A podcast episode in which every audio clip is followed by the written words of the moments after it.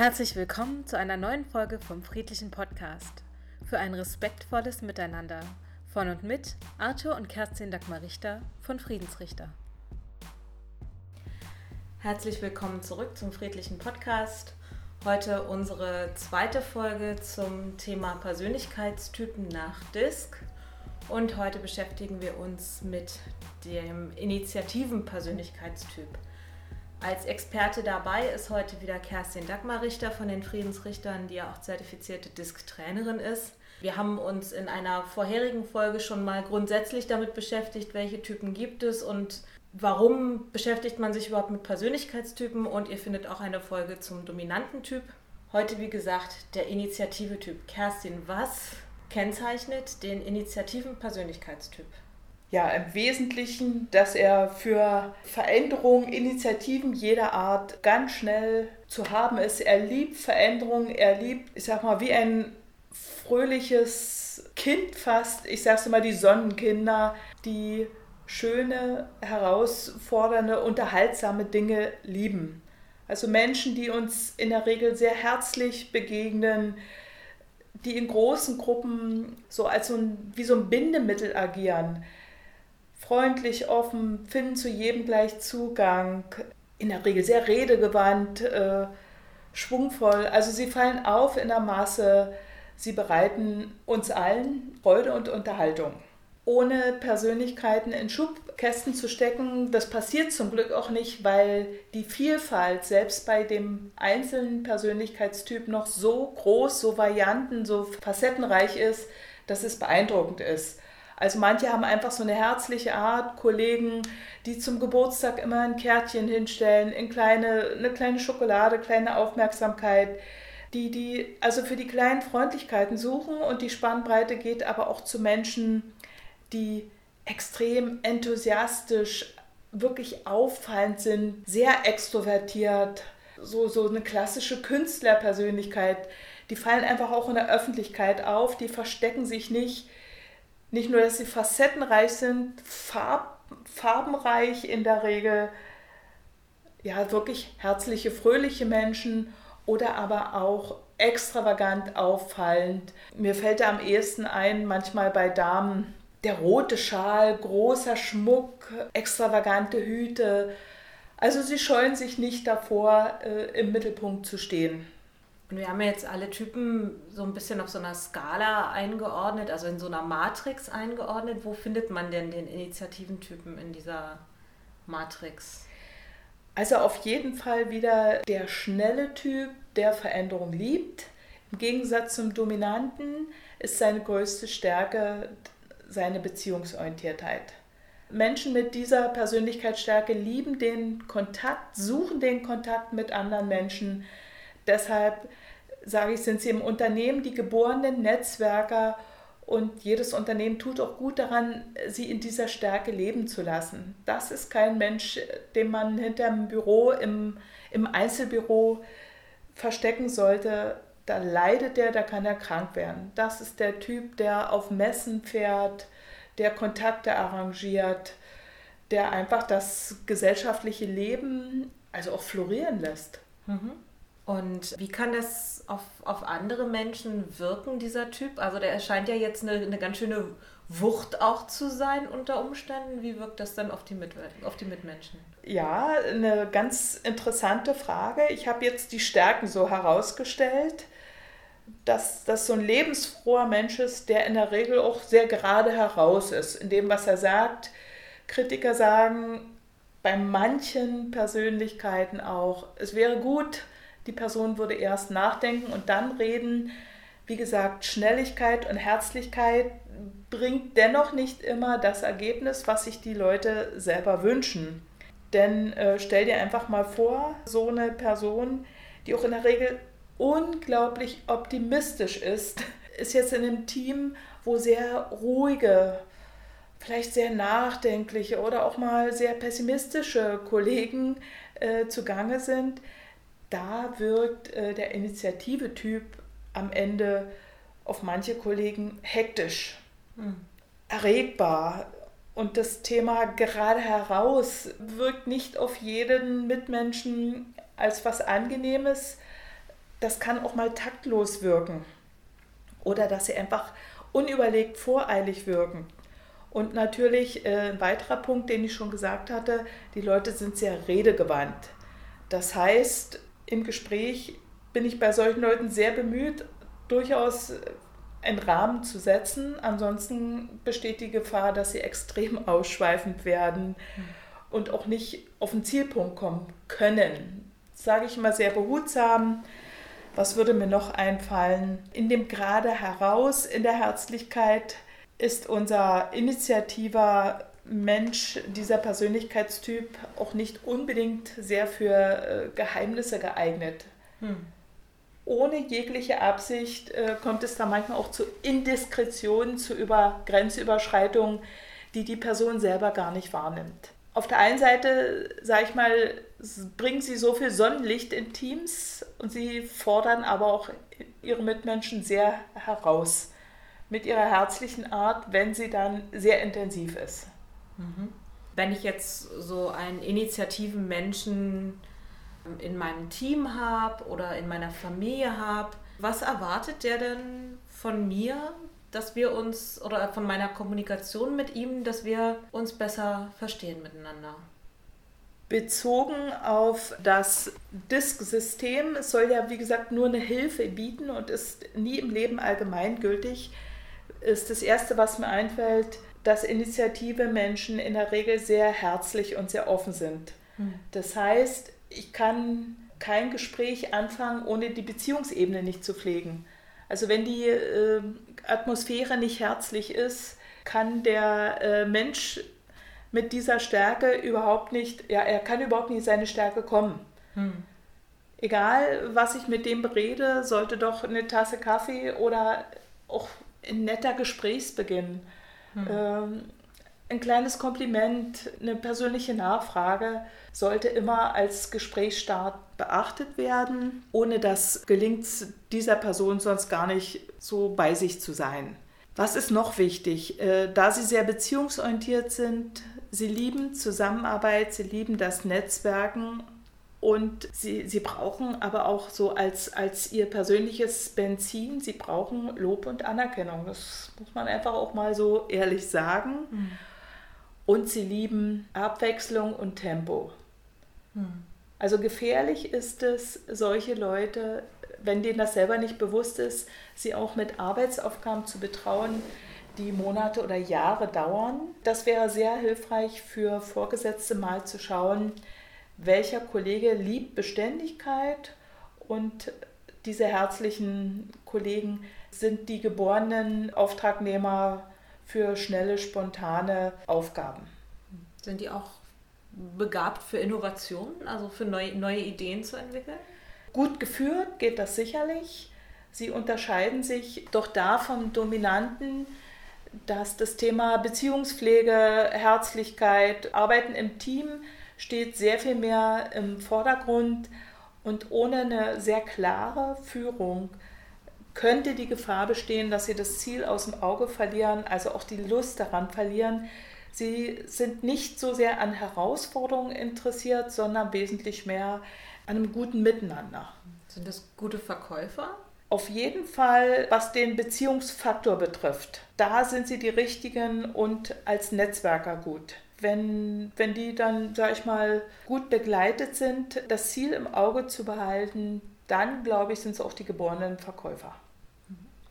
Wenn ich mich jetzt selbst wiedererkenne in, in diesen Eigenschaften, worauf muss ich denn in meiner Kommunikation oder in meinem Umgang dann mit meinen Mitmenschen achten, dass hm. wir von, von meiner Warte aus besser miteinander funktionieren?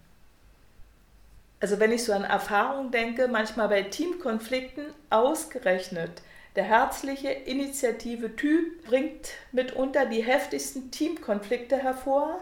Zum einen daraus in Konflikten hat er ein klassisches Verhalten, dass er sich auch schwer entscheiden kann. Er will, dass es allen Seiten gut geht, was in der äh, Zielfindung in Konflikten in gewissen Situationen erstmal nicht zu halten ist. Hm. Und deshalb springt er zwischen den Parteien herum und versucht auch manche Konflikte klein zu halten und sagt, ach, so schlimm ist es doch nicht, äh, da finden wir schon eine Lösung. das ist für die Leute äh, ein wichtiges Thema. Des Weiteren, also ums, stopp, um es nochmal an einem Beispiel klar zu machen, in einem Team hatte ich mal, gab es das Feedback an eine Person mit dieser Stärke, es strengt uns an, wenn du über alles lachen kannst und lass uns einfach auch mal früh morgens, lass uns einfach mal unsere Auf Aufwachphase, unsere Muffelphase, selbst im schlimmsten Drama hast du noch einen Witz zu erzählen und das strengt uns auch mal an. Hm. Also das sind so Rückmeldungen. Gerade in den letzten Monaten ist mir noch ein anderer Wesenzug deutlich geworden für Leute, mit dieser Stärke. Sie wollen wirklich das Gute und einige von ihnen lieben dabei das Rampenlicht so sehr, dass sie manchmal zu Verhaltensweisen neigen, äh, die dann niemand mehr gut tun, wenn sie nicht im Rampenlicht stehen. Mhm. Also so etwas Neid. Da haben mir Teamleiter gesagt, das gesagt haben, Frau Richter, was mache ich mit der Person? Sie ist herzensgut, gerade das, was ich sagte, so die Geburtstagskarte, äh, die kleinen Nettigkeiten. Wenn ich aber dann so einer Person sage, äh, so und so geht es gar nicht, also es haben jetzt gerade mehrere Vorgesetzte gespiegelt, also ein nachtragend sein hm. und auch bis ins Drama auszuweichen, hm. wo, wo Vorgesetzte extrem verunsichert sind und sagen, also mit einer sachlichen Ansprache komme ich hier tatsächlich nicht weiter was das, das System da auch dann wieder bestätigt. Wenn die auf der Beziehungsebene dann Drama spielen, dann ist auch richtig Stress für Kollegen und Vorgesetzte angesagt.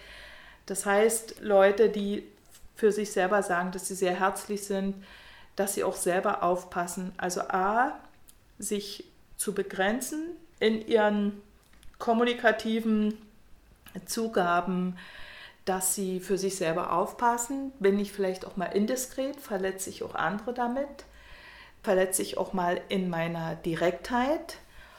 Und ja, eben die Frage, kann es sein, dass ich auch nachtragend bin und schlecht aus dieser Filmspur, aus dieser Tonspur wieder rauskomme?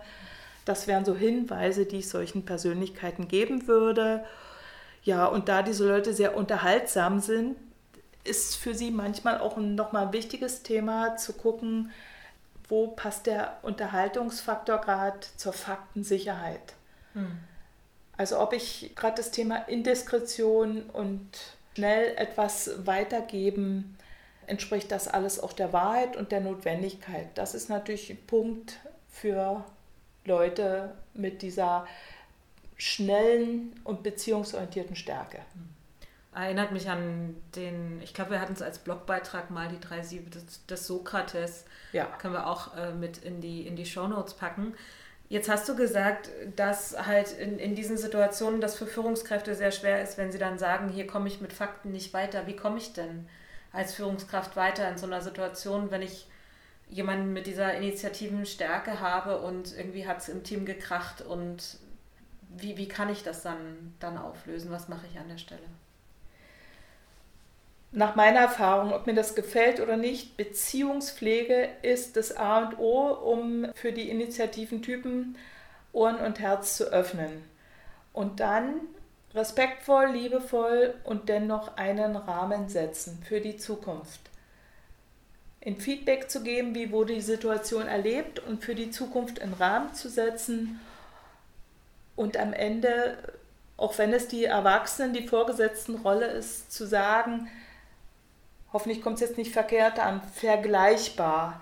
Lebhafte, fantasievolle, kreative Kinder sind ein Geschenk. Wenn ich aber nicht ein paar Weggeländer setze, könnte es einfach sein, dass die verunglücken, mhm. weil sie vor lauter Lebhaftigkeit gewisse Gefahren nicht sehen. Also, dass sich Vorgesetzte auch so ein Bild geben, was bezwecke ich damit, wie viel Führung ist möglich und nötig, bei jedem Typ äh, ist was anderes erforderlich. Also das positive Feedback, dass dieses Verhalten viel besser ankommt, immer wieder reingeben, weil die Beziehungspflege ist das A und O. Also im Seminar erlebe ich Leute mit dieser Stärke, die mir da Rückmeldung geben, Frau Richter, ist das normal?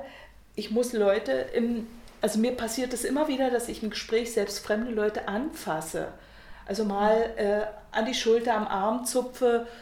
Und es gibt schon Leute, die mir dann zurückmelden, das ist unangenehm, das ist widerlich, bin ich jetzt äh, sonderbar? Und ich sage, es ist ein klassisches Merkmal dieser Stärke. Mhm. So ein ganz hohes Maß an Beziehungswunsch, Beziehungspflege, den anderen zu begreifen. Das heißt, dass besonders diese Menschen in ihrer Herzlichkeit dann wirklich auch sehr, sehr, sehr nahe kommen den anderen. Und das sind alles Themen, die sollte ein Vorgesetzter wissen, dass er auch behutsam ein paar Anker setzt und sagt, das und das schätze ich sehr an Ihnen und in den und den Bereichen bitte ich Sie, sich etwas zurückzunehmen. Wie kann ich Sie dabei unterstützen? Mhm. Dann haben wir letztens besprochen, wir hatten in der letzten Folge den, den dominanten Typ besprochen, wo wir gesagt haben, der ist ja sehr Zahlen, Daten, Fakten orientiert. Mhm. Wie sieht es dann da mit dem Initiativen aus? Wir haben jetzt gesagt, dem sind Menschen wichtiger als Zahlen, Daten, Fakten. Wie kann sich das dann im Berufsleben dann auch teilweise äußern? Das, was ich vorhin schon sagte, also auch aufzupassen oder ihm äh, das Feedback zu geben, für Faktensicherheit zu sorgen. Hm. Weil der findet ein Gespräch in der Freizeit, äh, der kann das vielleicht auch nicht immer so differenzieren oder er macht es einfach auch nicht, dass er Daten mit Emotionen mixt. Und da kann manchmal einfach was völlig Neues draus entstehen, was zu Konflikten führt. Und deshalb ist das ein ganz wichtiges Thema, wenn ein Mensch mit diesen klassischen Initiativen Stärken, Schnelligkeit und hohe Beziehungsfähigkeit äh, wenn der zum Beispiel selber in einer Führungsposition ist, dass der sich selbst ein paar Hilfen gibt, wie kann ich Datensicherheit mir selbst und anderen garantieren.